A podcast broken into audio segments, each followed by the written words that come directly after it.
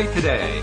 I'm Walt Thiessen here with life coach Cindy Chavez. Today is Wednesday, February the 12th, 2020. It is 4 p.m. New York time and wherever you are in the world, thank you for joining us for another episode of LOA Today, your daily dose of happy. And we're happily coming to the conclusion, Cindy, of a series of books that we've done by Neville. And we were talking about it before the show, like, what are we going to do after we finish this one? Because we're on the last chapter of Seed Time and Harvest yeah. by Neville Goddard. And we've done all the books. We, we, there's actually one we noticed that we didn't do and we both agreed we really don't want to do it because it's so heavy, heavily biblically oriented, but we completed all the rest of them. And oh my God. Nine books. We've done a lot of books here.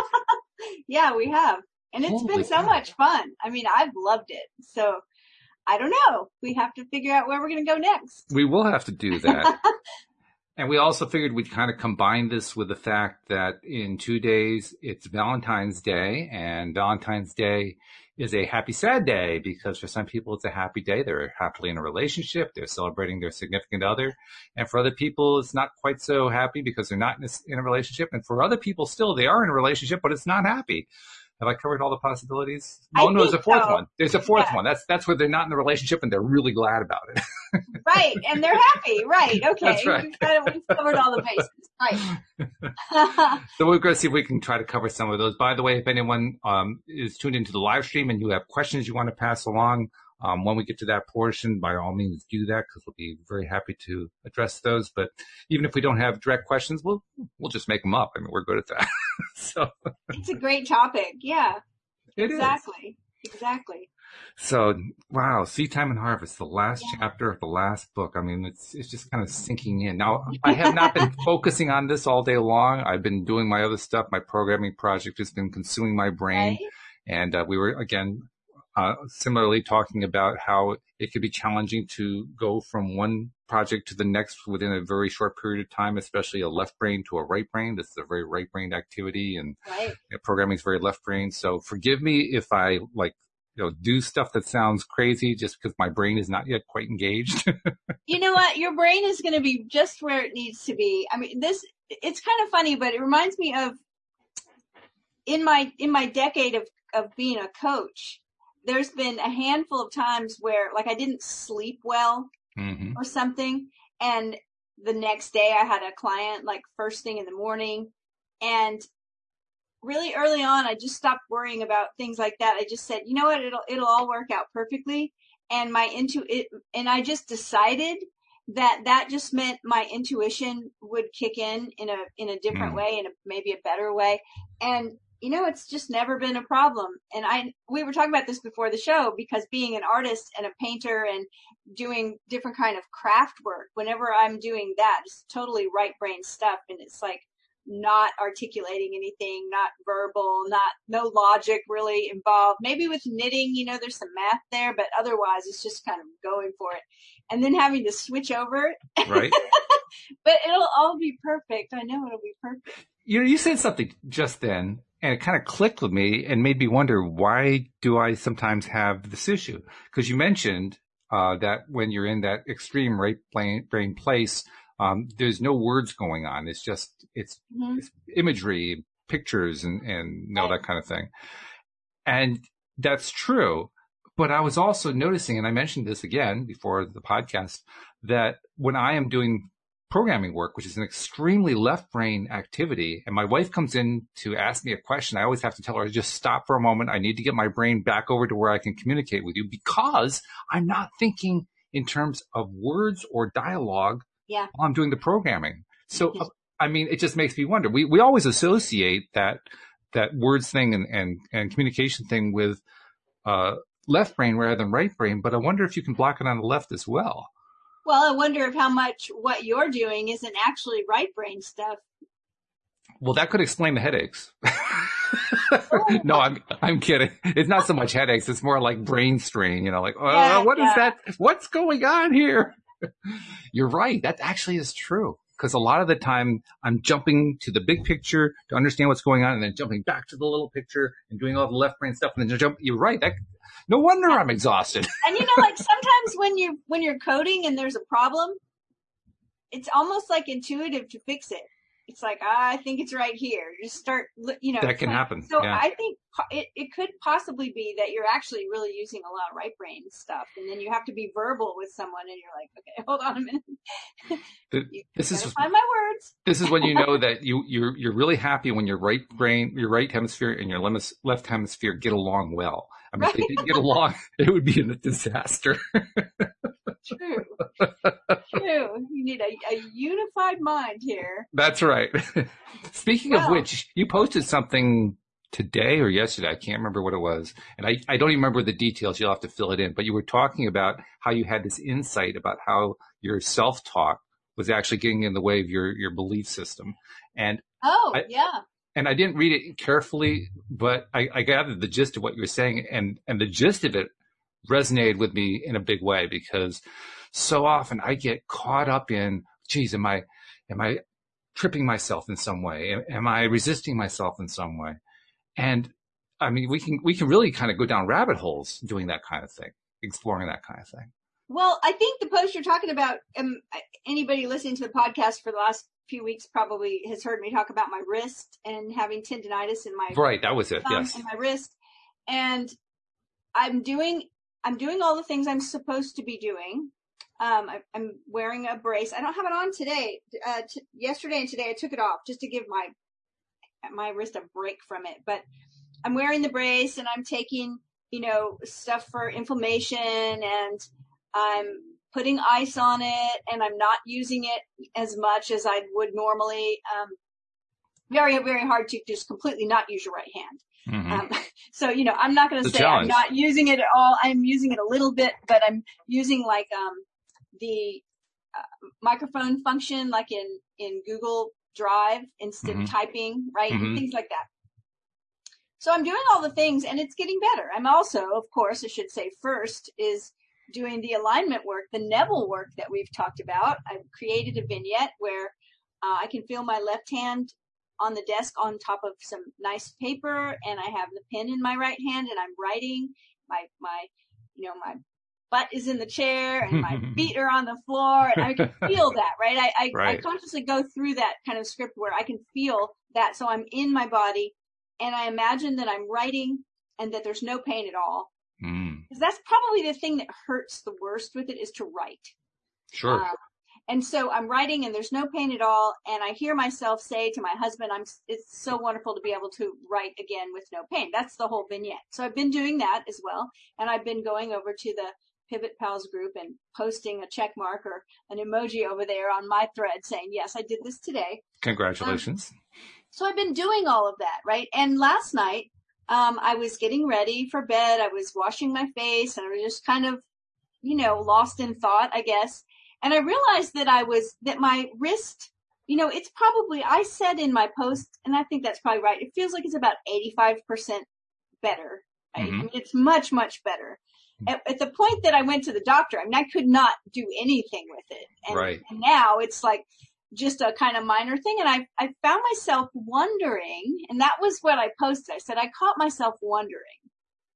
I was thinking to myself, like, hmm, I wonder I wonder if this is going to heal completely or if I'm just going to deal with this minor annoyance for the rest of my life. I wonder if it's going to get all the way. And then all of a sudden, it's like, and I think part of it is because of being a coach. Like I catch my clients, right? When they're wishing, when they're hoping, when they're wondering, you know, oh, I wonder if, you know, I'll ever find um, a husband, right? I mm-hmm. wonder if, you know, blah, blah, blah, whatever it is. And that was the point of the post is that when I caught myself wondering, I snapped my, I snapped right out of that little reverie and I said, yes, it's going to heal completely. It's healing completely. I can see it. I trust my body's ability to heal.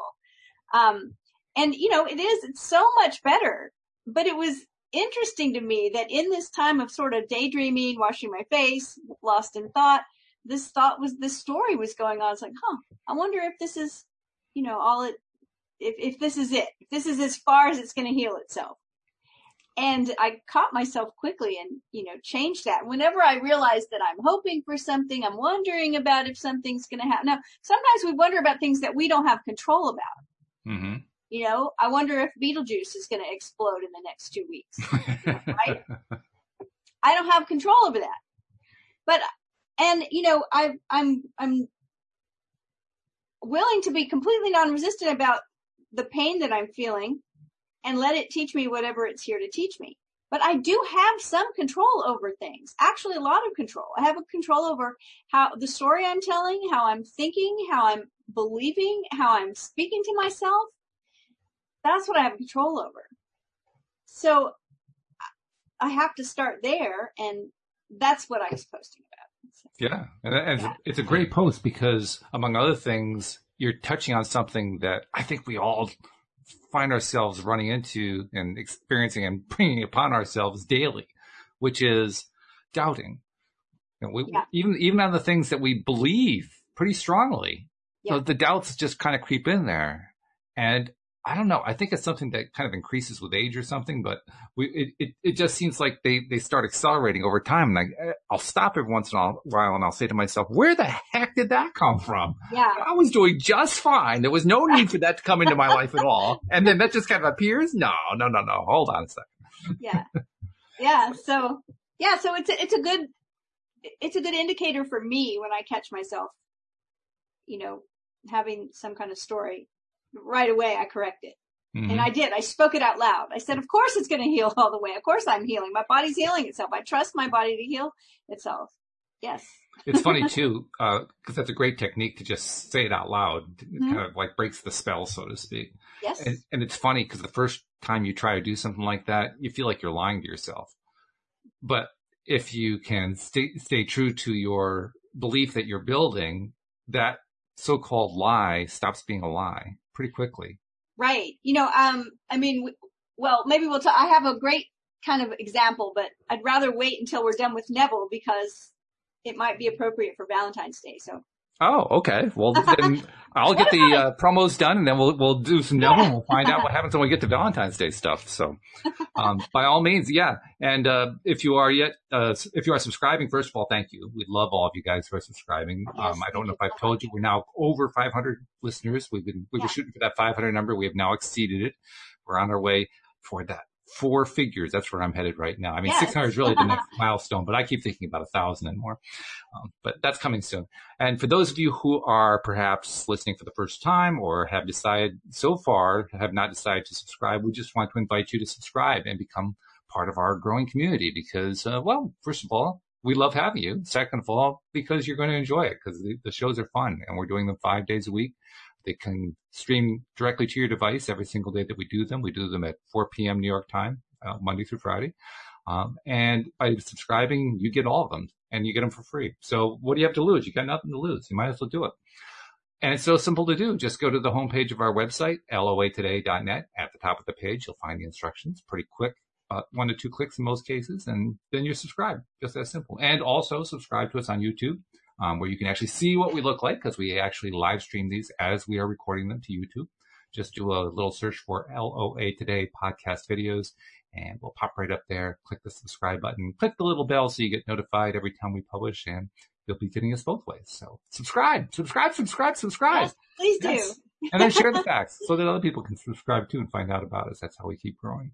And thank you to those of you who have been sharing too, because we really appreciate your efforts as well. So yes. there we go. Promos for the day. Excellent. Excellent. All right. Well, we are, like we said, we're finishing it up today. We are chapter nine of Seed Time and Harvest, Neville Goddard's book. And this chapter, uh, the title is A Mystical View. So he starts out with a verse from the Christian Bible from Mark 4. It says, and with Many such parables spake he the word unto them, as they were able to hear it. But without a parable spake he not unto them. And when they were alone, he expounded all things to his disciples. So what's interesting here to me is this, just this idea about being able to hear a thing, right? He's speaking to crowds. He's teaching them in parables. And he said, it says, as they were able to hear. And you know, we've talked several times about um, not the Bible, but just books in general, just ideas that reading a book or like picking up a book and uh, just, I just can't get into it. I've mm-hmm. had books where I've tried like three and four times and just, just haven't been able to really get into them for whatever reason. I couldn't hear it. Right. and then picked it up one day and thought, oh my gosh, like why did I not get into this last time? It's like suddenly, mm-hmm. I, and I always think about that idea about when the student is ready, the teacher appears. Yeah. And so sometimes it's just the right time for us to hear something. And I, I kind of hear that in this verse that he's using. So he says, this collection of parables, which is called the Bible, is a revelation of truth and that truth, that word is capitalized in this paragraph. So this collection of parables, which is called the Bible, is a revelation of truth expressed in symbolism to reveal the laws and purposes of the mind of man. As we become aware of deeper meanings in the parables than those which are usually assigned to them, we are apprehending them mystically. For example, let us take a mystical view of the advice given to the disciples in Matthew 10:10. We read that as the disciples were ready to teach and practice the great laws of mind which had been revealed to them, they were told not to provide shoes for the journey.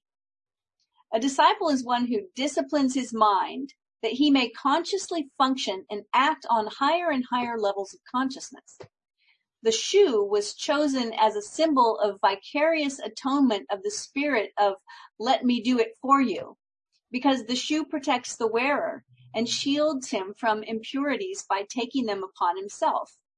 The aim of the disciple is always to lead himself and others from the bondage of dependency into the liberty of the sons of God.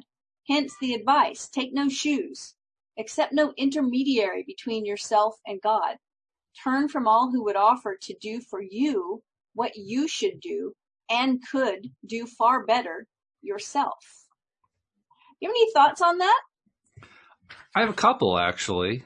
Um, uh, first of all, I'm reminded about how we, how you and I got involved in doing Neville in the first place and how we had both come from a place of being a little resistant to doing Neville just because on cursory first look, it looked like it was going to be stuff we weren't interested in because neither one of us have a, a particularly Christian viewpoint in our own uh, mystical or spiritual belief systems.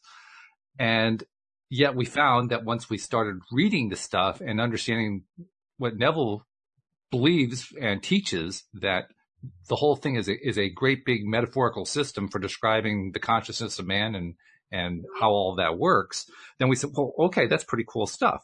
Well, I'm, I'm reminded of that as we're reading this section for a couple of reasons. First of all, because he says very specifically in his first sentence, it's a uh, revelation of truth, capital T, expressed in symbolism to reveal the laws and purposes of the mind of man. Okay, well, there it is. That's pretty straightforward. Um, but he also later on here toward the bottom, let me see if I can find it. Um, he talks about what it is to be a disciple. I'm thinking, okay, here's the, the uh, what we call the Neville Goddard decoder ring once again. Um, right that, that this idea of a disciple, someone, someone who disciplines his mind in order to achieve higher and higher levels of consciousness. And I had a lot of thoughts about that one.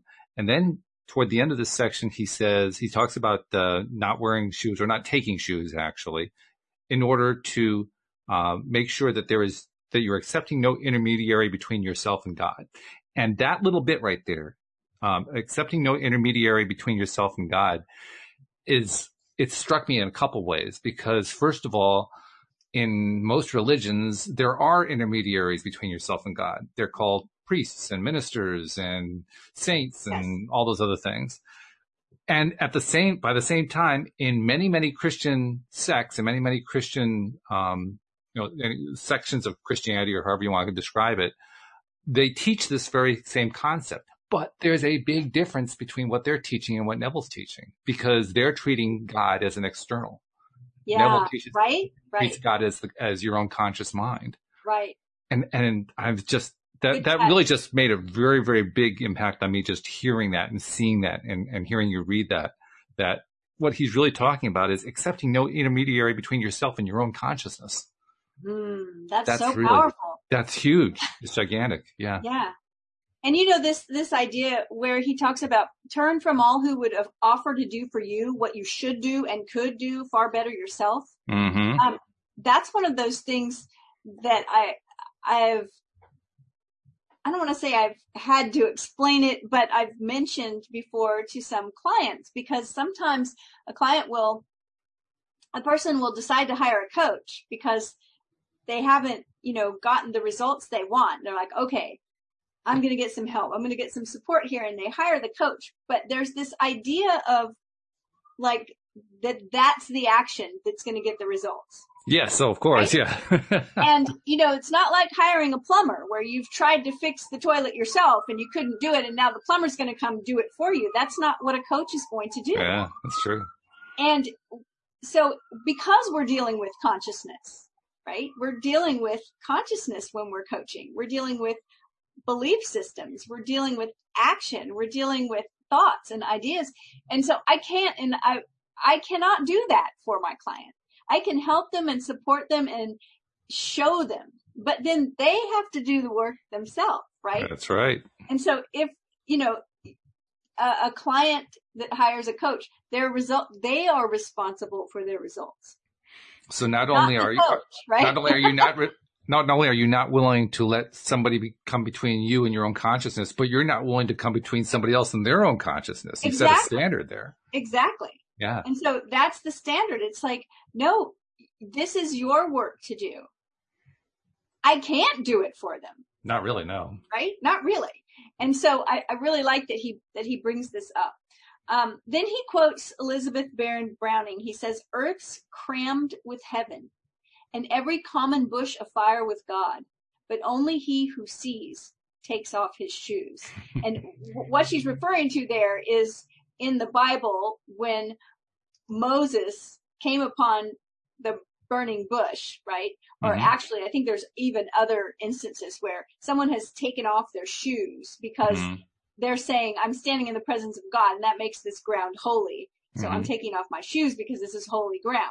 Mhm. So Elizabeth Barrett Browning in this beautiful little line says, Earth's crammed with heaven and every common bush afire with God, but only he who sees takes off his shoes. Neville is saying, he's mentioned this at the very beginning, right? For those who have like ears to hear. and this is, if you can see it, you'll recognize, Yes.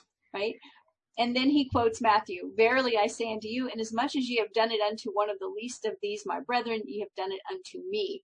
Uh, and remember that this particular verse is supposed to be quoting Jesus Mhm. or Christ. Mhm. And Neville's decoder ring, right, says that we are Christ Yes. that our imagination is Christ, that our awakened consciousness is Christ. So he goes on to say, every time you exercise your imagination on behalf of another, be it good, bad, or indifferent, you have literally done that to Christ. For Christ is awakened human imagination.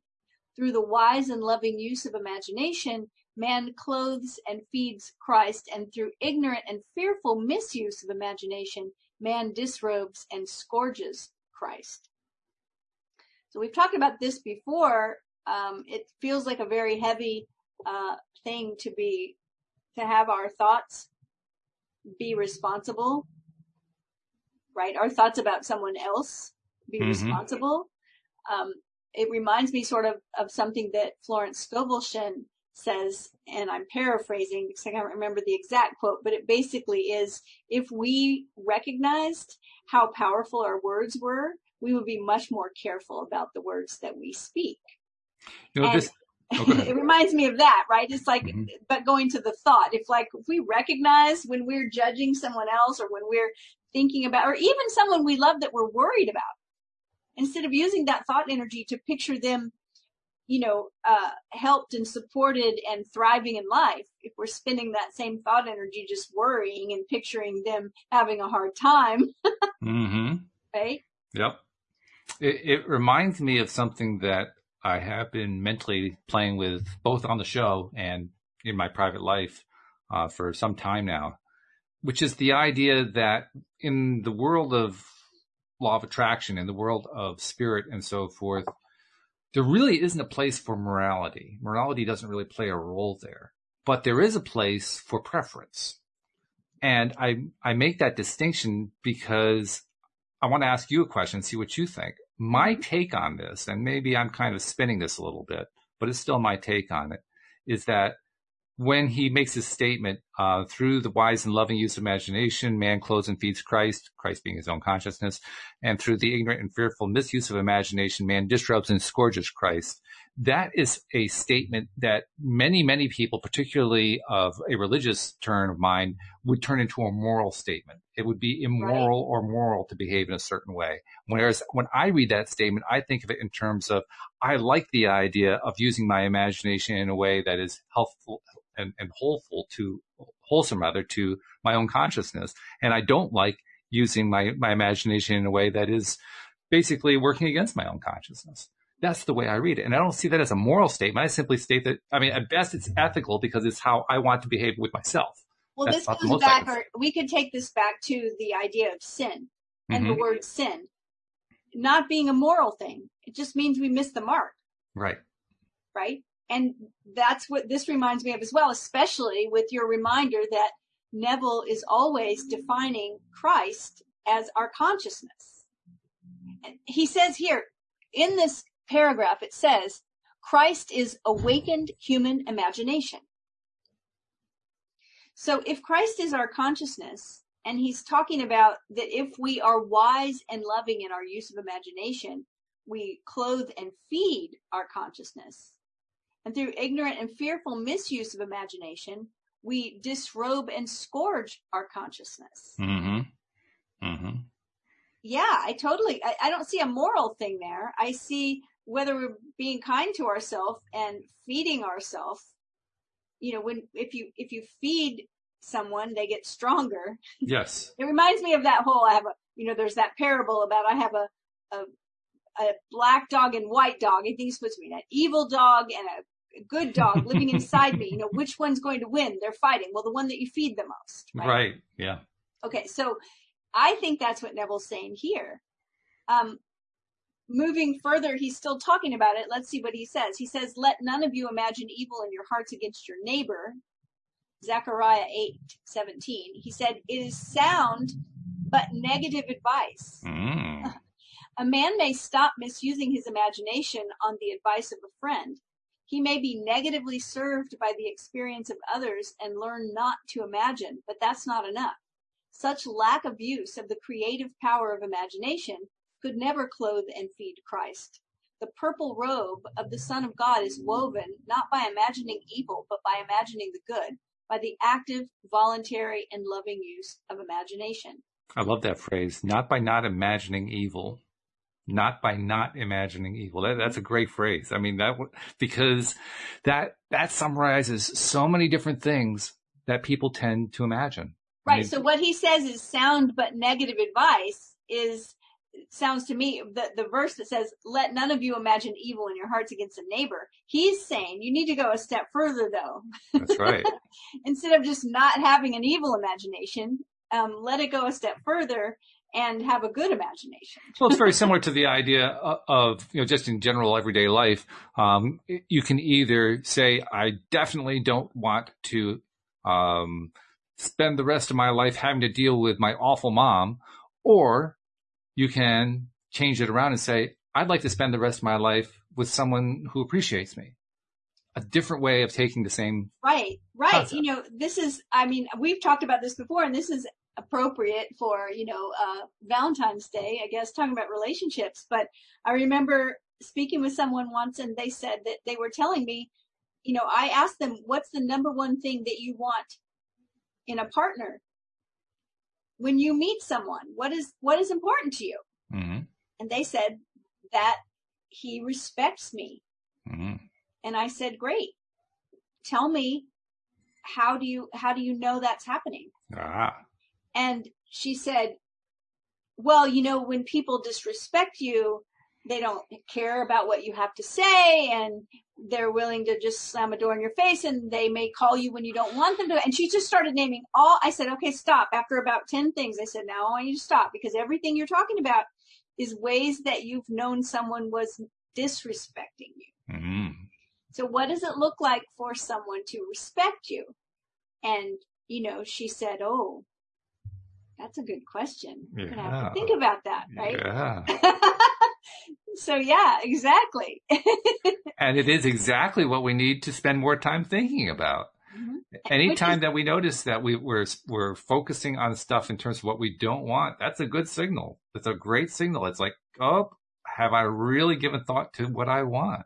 And we're so good at knowing what we don't want. We're very good at it. Right? It's like, what do you want for dinner tonight? Well, I don't want pizza because we had that last night.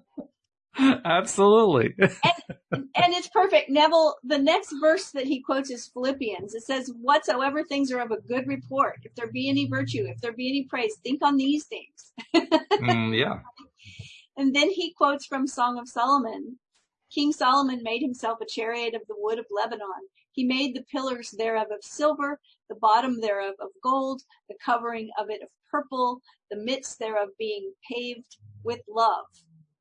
He says the first thing we notice is King Solomon made himself. that is what every man must eventually do. Make himself a chariot of the wood of Lebanon. By chariot, the writer of this allegory means mind, in which stands the spirit of wisdom, Solomon, controlling the four functions of mind that he may build a world of love and truth. Interesting um, thing about that phrase, by the way. Well, I was just go ahead. You first. Well, I was just thinking uh, what was interesting to me is that earlier today, um, I did a tarot reading for someone, and the card that came up was the chariot. Oh. and the and this is like exactly what it means. It means that you are the driver. It means that you get to choose the direction you're taking. It means that you have the authority and the power to make those kind of decisions. So I think this is it's like, oh, that's interesting. Yeah, it's true. Uh, for me, when I when you read that uh, that Song of Solomon verse, the first few words which he emphasized, I recognized that it demonstrates the elusive variability of the English language. Because it just depends on how you read that statement. You could say King Solomon made himself a chariot of, of the wood of Lebanon, which yeah. sounds like he made a, a chariot of the wood of Lebanon for himself. I believe that's how most of us read it when we read it. right? But you could also read it as King made himself. Right. as a chariot of the wood of Lebanon. In other words, he himself was one made, being made, and, and, he, this is the material he used to make himself. Oh, really? that variability can really confuse us. right, right. Well, and and of course Neville's not going to read it in the normal way. No, of course not. so he goes on to to quote Mark, he says, And Joseph made ready his chariot and went up to meet Israel, his father.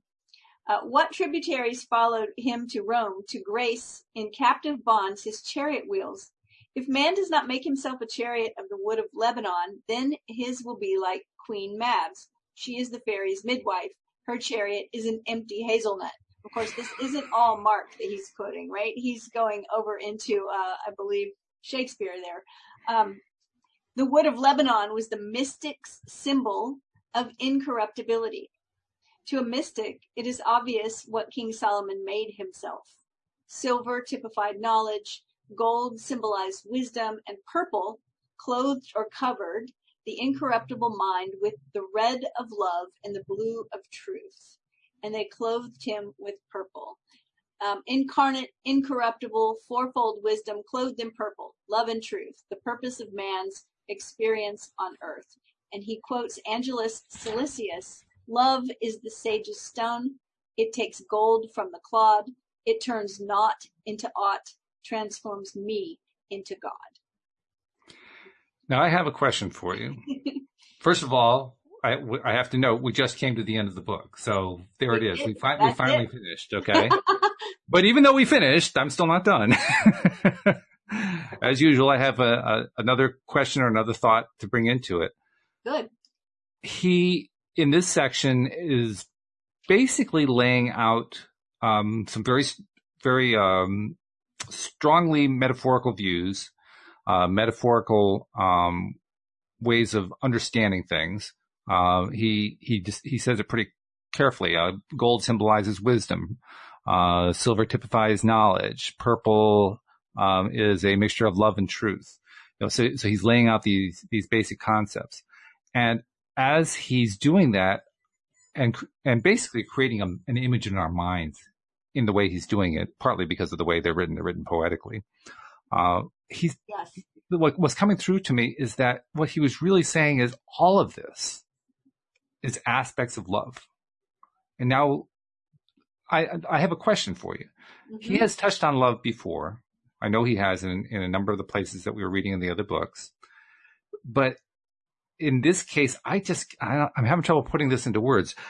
I get the feeling he's saying, he, he's, he's trying to lay out for you everything is love. Everything is. And that, that all the different aspects of it that we appreciate and, and, you know, uh, admire and, and focus on and so forth. Those are the, the, the silver being knowledge, the gold symbolizing wisdom, blah, blah, blah. That's all that stuff that kind of goes along with it. But it's really just one great big love thing going on here. It's, yeah. It's all love. And the reason I mention that is in my viewpoint, source energy is love. Source energy, of course, being an Abraham Hicks concept. Right. So I'm equating this to that concept that Abraham Hicks has. I'm saying this is basically the same thing as what Abraham Hicks talks about when they talk about source energy. So I, am just thinking that Neville, in his way of expressing things, is talking about source energy. Well, I mean, Neville, I believe Neville would say source energy was consciousness. Yes. Right. I mean, and this is so important to get because it's so often that we see the source for us as external. Mm-hmm. Right? Yeah. And it's not. It isn't. It's not. And so I think, yeah, I think I, I hear what you're saying. I think Neville is using different words and different phrases, but he's talking about the same thing.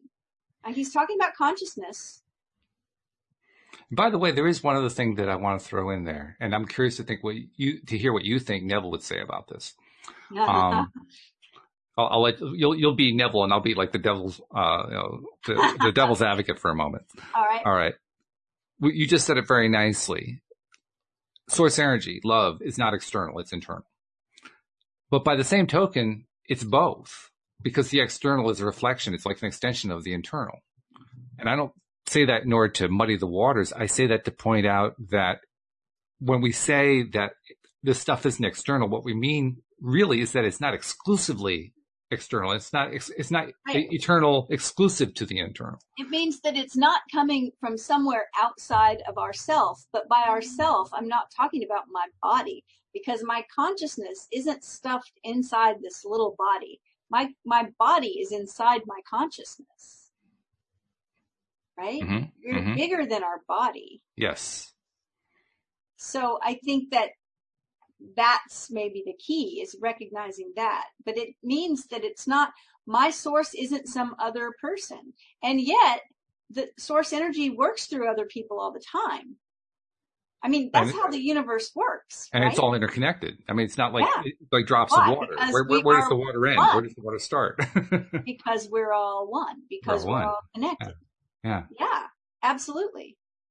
So Good stuff, right? Very good stuff. Yeah. good way to end the series for us too, because this, this is not um, the last book that he wrote. He wrote this as one of his later ones, but it wasn't his last one. But we're finishing on this one, and it just feels like a good place to finish. It feels like it's summarizing everything we've studied for the last year and so a half. Too right? You know? Yeah, yeah. It's been great. It's been wonderful. and we've learned so much. And you know, I think if I had to guess what the best thing that's come out of these years of going through all the Neville books, it's been such kind of hyper focus on uh, the vignettes. Yes. Right? On assuming the feeling of the wish fulfilled. That's right. And seriously, like it was, it was a real eye opener to me last night when I found myself wondering if my hand was going to heal all the way. Mm. And suddenly I had so much power because it was like, that's a, that's even wondering. It's just, it's not the truth. and, and I just knew in that moment that yes, my hand is going to heal all the way. I have no problem believing that. Um, when, when doubt, when I experience doubt, it is a trigger for me to stand in faith it is a trigger for me to reaffirm what I know to be true, not what I hope to be true, not what I'm wishing will happen, because mm-hmm. hopes and wishes, we have to, that, that just shows that we have no faith. Yeah. That we don't believe. So in the same vein, you know, I was working with someone who I've worked with lots of people who um, have a doubt, right? And especially when it comes to because I'm a relationship coach, so relationship stuff. Have a doubt about relationship and feel like it's it's really great to be on a coaching call mm-hmm. with a good coach. Hopefully, when you hang up the phone, you're going to feel empowered. You're going to feel better. You're going to have your hope restored. You're going to move that hope into faith, right? Absolutely. And so when we've had an idea for a really long time, like I'm never going to find anybody, right? Like I went on dates with all these people. They weren't the right people for me. I'm doing everything I know what to do. I'm getting out there, I'm meeting people, I'm mingling, you know, I take good care of myself. I think I'm pretty smart and I think I'm cute. And, you know, why isn't any guy going for me? And it's not working out. It's not working out. Never works out for me, no matter what I do. It doesn't work out. Doesn't work out. when we tell that story for years, right? It creates neural connections in our brain that believe that story. That is the belief. And what happens with things we believe? We begin to create them, right? The the thinker thinks and the prover always proves. We always prove ourselves right. we always prove ourselves right. It's true. So if I'm working with someone and they, you know, I love it when we hang up the phone and they're like, oh my gosh, I can see it. This is going to happen for me. I feel better now. I've, I've been telling myself this story and it's going to be better. And then they get really pumped up about it and they say, you know what? I felt so good after our call. I, I was like convinced I was going to meet somebody this week. Mm-hmm. Like I was so fired up. I was so like, yes, of course it's going to happen. And then it didn't happen. Mm-hmm. Right. And this is the way I always explain that is that you have to keep going. Right. Right. When you join the gym and you've gone for a week and you come home and get on the scale, or you flex your muscle and you say, this weight doesn't feel any lighter. I have not lost an ounce. Nothing's happening. It is not working. and I'm like, you have to keep going. You have to keep going. You know what that, that little, you know, when you keep going and suddenly one day you pick up that weight and you go, wow, it doesn't feel as heavy as it used to feel. Yeah right? Or mm-hmm. you look in the mirror, you say, hmm, I think that muscle looks like it's getting stronger. Not very much, but it's definitely improving. Kind of like sure. my wrist. I'm like, it's, it's getting better. It's not as fast as I want it to be, but it's getting better. Okay. Mm-hmm. That, that excitement of, you know what? This is going to happen for me. That's that, that's that little bit of muscle that we feel. where We're like, oh, the weight feels a little lighter. we have to keep going. We have to we have to stay in that frame instead of letting a week go by where we don't see any movement towards what we want in the outside world cause us to go right back to that place where we go, it's not going to happen for me. Why? Because that story, we've been telling that story for so long, those neural connections are so strong. We have to keep going until they unhook and until the neural connection, which is the symptom of which is our story, starts saying, oh, it's going to happen. I know it's going to happen. Like I said last night, as soon as I heard myself wonder, I said, are you crazy? Of course your wrist is going to heal all the way. Of course it is. Yeah. Yeah. What you're describing is, in a nutshell, it's learning how to build a belief. Yes. We do it like we build muscle. We keep going. That's right. Yeah. And it happens over time. That's, that's why we call them processes. A process doesn't happen instantly in most cases. In yes. some cases it can. It's possible. It's not like it's impossible to happen quickly. It can. But normally a process is a an ongoing process because we're still learning to get to the, the place of total belief, 100% belief. Right. So trust time. the process. Yeah. That's trust what we process. have to do. In the process of learning to trust ourselves, we have to trust the process. That if we keep going, it's going to happen. It's kind of like that. Um, what what is it called? The valley of disappointment mm. on the chart. Mm-hmm. It's like we always want to go like this up to the top, but really the curve is that swooping in that bottom part where we're going to the gym every day, where we're going on dates and meeting people, where we're doing, you know, investing or looking for more business. When we're doing it and doing it and we're just not seeing the money come in. We're just not meeting anybody that we think is right for us. We're just not feeling like our wrist is getting all that much better. That's the valley of disappointment. Absolutely, it is. We have to keep going through that valley until we get to the other side when we start seeing tangible results. But the longer we've been telling ourselves that story of it not happening, the longer we may be in that valley of disappointment because it takes time. And the fact is, when you do see that little, little tiny bit of muscle growth that you were talking about, you got to yeah. celebrate it because that's how you climb out of the valley of disappointment. right, right. That's how so you do it. We, you know, Florence Scovel Shinn used to talk about driftwood. And she used that phrase because of when sailors are out to sea and they cannot see the shore. When they are way out in the middle of the ocean, you can't see the shoreline. Mm-hmm. But when you start to get close, you'll see birds mm-hmm. and driftwood. Mm-hmm. And when you start seeing birds and you start seeing driftwood, you know you're getting close. Yeah. And one of the things, you know, with people that are looking for uh, a partner, people that are looking for uh, love, often they get really frustrated when, you know, when their next door neighbor gets married. yes. Right? Yes or they I don't know. There was that everybody movie, but me. Everybody I but me. I think. There was that movie Bridget Jones' Diary, and she's watching TV, and every channel she's on, it's people kissing, and then she there's the animal channel, and the animals are mating. You know, it's like every channel. It's like, and she's just so dis, you know, just just disenchanted with the whole idea, just upset about it. And what we want to look at those things as is driftwood. Mm. When we're when we have made the decision that we want to find a certain thing and then our best friend calls and says, guess what? I got a date, right? That's driftwood. Mm-hmm.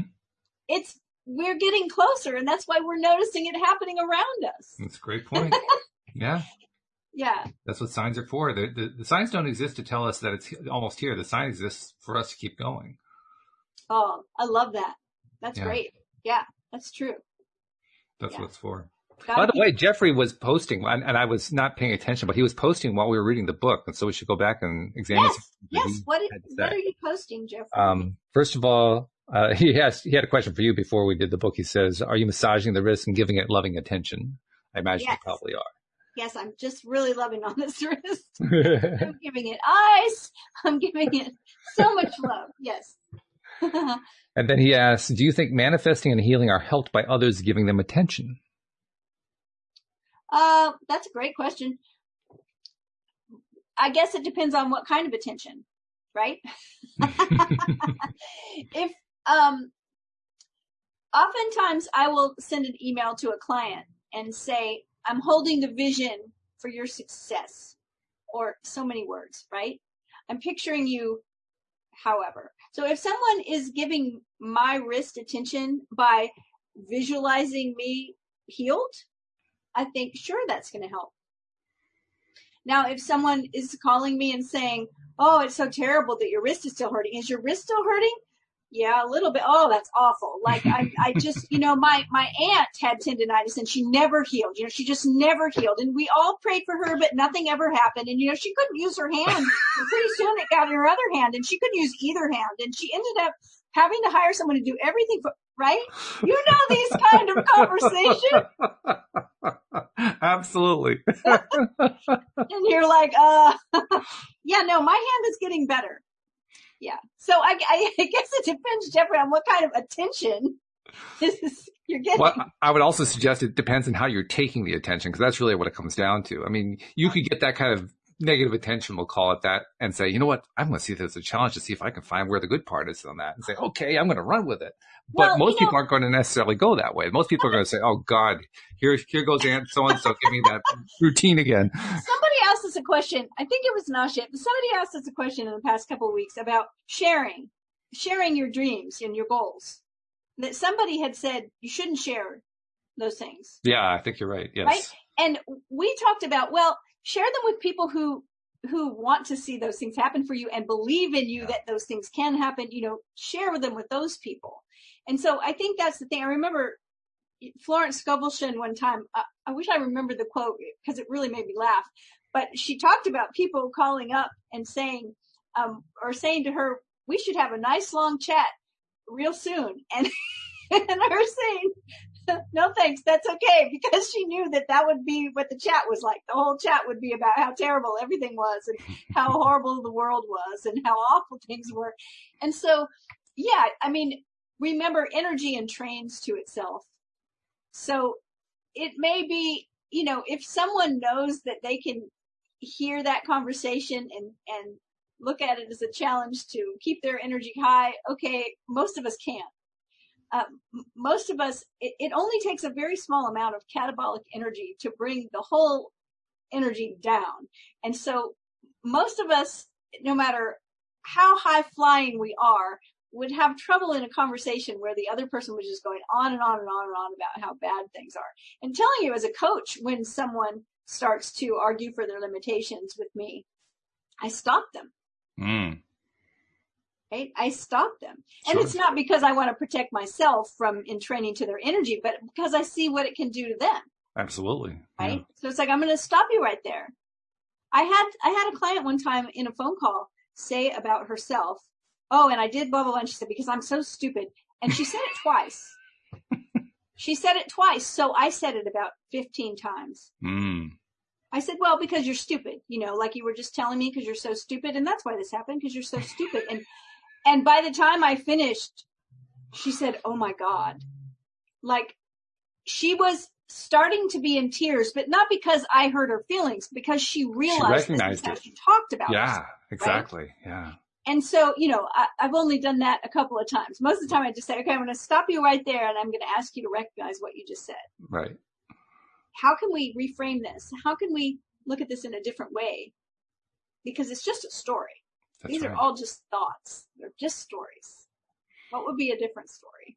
It's good. It's really good. Right? Ben Jeffrey did ask uh, specifically about stuff from the last chapter of uh, Seedtime and Harvest. He said in the story about King Solomon, what is the wood of Lebanon? In other words, what does that re- represent metaphorically? Well, I think uh, Neville talked about what it meant. Um, he talks about, well, he talks about the chariot standing for the mind um, I don't know. I know that Lebanon is famous for its cedar trees, and that wood is supposed to be prized, or at least it was in the time that the Bible was written. So that's a great question. I'm not sure if that particular kind of wood uh, has a meaning, but I'm sure. I'm actually sure. I'm sure it does. I'm not sure what it is. I have a have a Jewish encyclopedia over here that I should grab and see. Uh, we know it means something.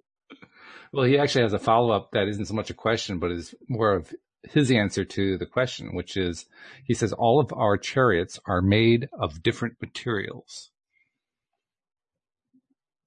Interesting, right? They yeah. are. I mean, if we look at what Neville is saying and that, you know, we are the chariots, right? Our mind is what Neville says. Mm-hmm. He says, by chariot, the writer of this allegory means mind, and he capitalizes the M, uh, in which stands the spirit of wisdom. Solomon. So Solomon was known for his wisdom. So Neville is saying that the chariot is the mind and that that's where wisdom resides. So our minds, I mean, we're made up, what, what are we made up of? Our thoughts. Mm-hmm. All a different, different combination of yeah. lots of different thinking and beliefs and ideas. Yeah. Which is the glory of the whole thing because I, I saw a conversation the other day. Um, I won't even get into what the topic was, but it was a, it was not a real pleasant topic. And one person was trying to convince everybody else that her way was the right way to do something. And I pointed out to her that, you know, well, people think differently. And, you know, people, if you're expecting everybody to think your way, you're probably going to be disappointed because everybody has their own way of thinking. And isn't that a good thing? Because if everybody thought the same way, the world would be a really dull place. And it yes. took her a while, but she finally liked that because she realized, yeah, that's true. It would be a very dull place. so.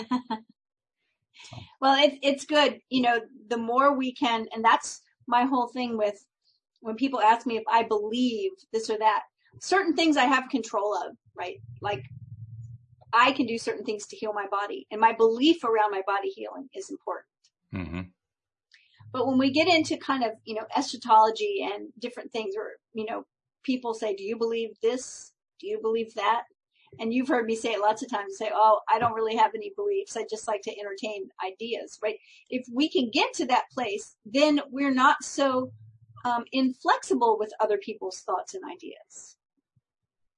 Because it, because if we have a bunch of rigid beliefs and these are the this is the way it is and this is what I believe, then more likely than not, other people's beliefs are going to feel like they're coming against my beliefs. And if I'm rigid in them, then I have to reject what your way of thinking is because it's not the same as mine. And that's just not a place of real high energy where we can consciously create well. yeah, the way I like to think about that is to remind myself that it isn't so much what my beliefs about others uh, is. That's not the, the important one. The important right. one is what are my beliefs about myself? What do I believe about me? Those are the ones that count. And, and really nobody else has any kind of input on that anyway. It's me. I'm the only one who has that input. So it's not like it's a contest. It's not like somebody else's idea has to come in and challenge my idea. No, it's just what do I believe for me? That's yeah. really it. Yeah. Great and questions. Then, uh, and then he uh, finished up by saying, all you need is love, a little quote from the Beatles. Yes. And I believe all of your best dreams are becoming reality soon. Oh, he also had uh, erased something where he asked if, uh, uh, if, if supporting each other's vignettes in the uh, Pivot Pals groups helps. And I'll just say yes, I think it does. Yes, yes, absolutely. Yeah. yeah. And if, if anything, it just helps to have someone supporting you when mm. you know someone else is supporting you. And that's sure. always helpful. Yeah. Absolutely. Nothing like being reinforced on something that you're trying to build because when you're trying to build the belief, it's a little bit shaky at first. That's why you're oh, yeah. starting to build it. Right. You know?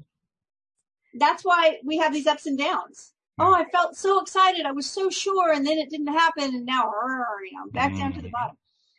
Yeah. Yeah. This is a, that, that's why we call it a journey. That's why we talk about it as an ongoing process because building a belief takes time. And even when we're doing it consciously, it takes time. When we do it unconsciously, it takes a lot of time. Look how many years it takes before we finally adopt this belief system that we don't like. But we right. do. It just takes a lot of time to do it. and it's equally going to be true when we're trying to build a belief system that we actually like and that we prefer. It's going to take some time, and we're going to go through steps where it just doesn't feel like I'm really believing it right now. But that's part of the process. And the cool thing now, this is my take on. I'll be curious to see what you say as like a closing thought here. Um, the cool thing I think is as I build my beliefs and they get stronger, I have greater vision. Does that make sense to you? I can see more. I can understand. Oh, absolutely. Right. Yeah. Because mm-hmm. the belief, the belief gives me the ability to see beyond where I could see yesterday. Yes. I mean, that's the point. Mm-hmm. Yeah. Yeah. And, and those dips that we have, they just serve as reminders for what we believe. Mm-hmm. Right? It's like if you've gone to the gym all those times and your body is getting really strong and you're feeling really good and you're eating really healthy, and then you go out and you just have a blowout and you eat a bunch of stuff and you're like, oh, I don't feel too good, right? Then you might be like, okay, yeah, now I know why I've been going to the gym. I like the way I feel when I'm eating better or whatever, right? I mean, it's the same type of thing that's why last night when I had, gosh, I wonder if my hand, no, oh, of course you, your hand isn't going to stay this way. I didn't stay down in some place of feeling terrible that maybe my hand isn't healing. Mm. It was a reminder to me of where I stand and where my faith is. And I said, Oh, I trust my body to heal itself. It's going to be fine. Yeah. It's good. It's good stuff. Good way to finish it. And uh, for those people, we, we we never really got into great detail about the Valentine's Day thing, but we we kind of touched on it indirectly with the most important stuff, which is it's all how you're going to look at it. If if you're going to look at it in a way that's self defeating, you're going to be self defeated. If you're going to look at it in a way that is self enriching, you're going to be self enriched. Don't set yeah. a timeline on it. Just trust the process and keep going with the self enrichment because it'll pay off. exactly and it's true whether you're trying to find a mate, whether you're trying to make some money, whether you're trying to get the beautiful home, whether you're trying to take a vacation, whether you're trying to fill in the blank, whatever it is. Whatever. Yep. It's always the case. Good stuff. Cindie, before we go, tell people how to reach out to Cindie, the life coach. They can find me online at cindiechavez.com, C-I-N-D-I-E-C-H-A-V-E-Z.com. I would love for you to give me a shout. You can come find me on Facebook, find me on Twitter, Instagram, everywhere, same name. Say hello. We do love those contacts too. When we get people writing into us or, or sending us messages, it just, it just lifts your day. You know how you just feel better when you see one of the messages like, oh, oh yeah, there's another right. listener who reached out. How cool right? was that? it's good stuff. So thank you very much, Cindie. Thank you so much for having guided us through all these books too. I mean, that was quite a journey and I'm not sure what we're going to do with Neville next. We're going to do something. We haven't figured it out yet. But, out. but boy, what a great journey this has been. And, and it would have been, I honestly can say this, it would not have been possible for me to do it without you because your, uh, your insights on this have been just really extraordinarily good. So thank you very much for doing all you're that. You're welcome. Well, it was a great experience. It has been a very great experience. So thank you very much. Thank you, live stream listeners. Thank you especially to our podcast listeners without whom all this would be just Cindie and me talking to each other. Started out that way. It was fun too, but it's so much it better with all of you here. and with that thought in mind, we'll see you all next time here on LOA Today. Goodbye, everybody. Bye, everyone.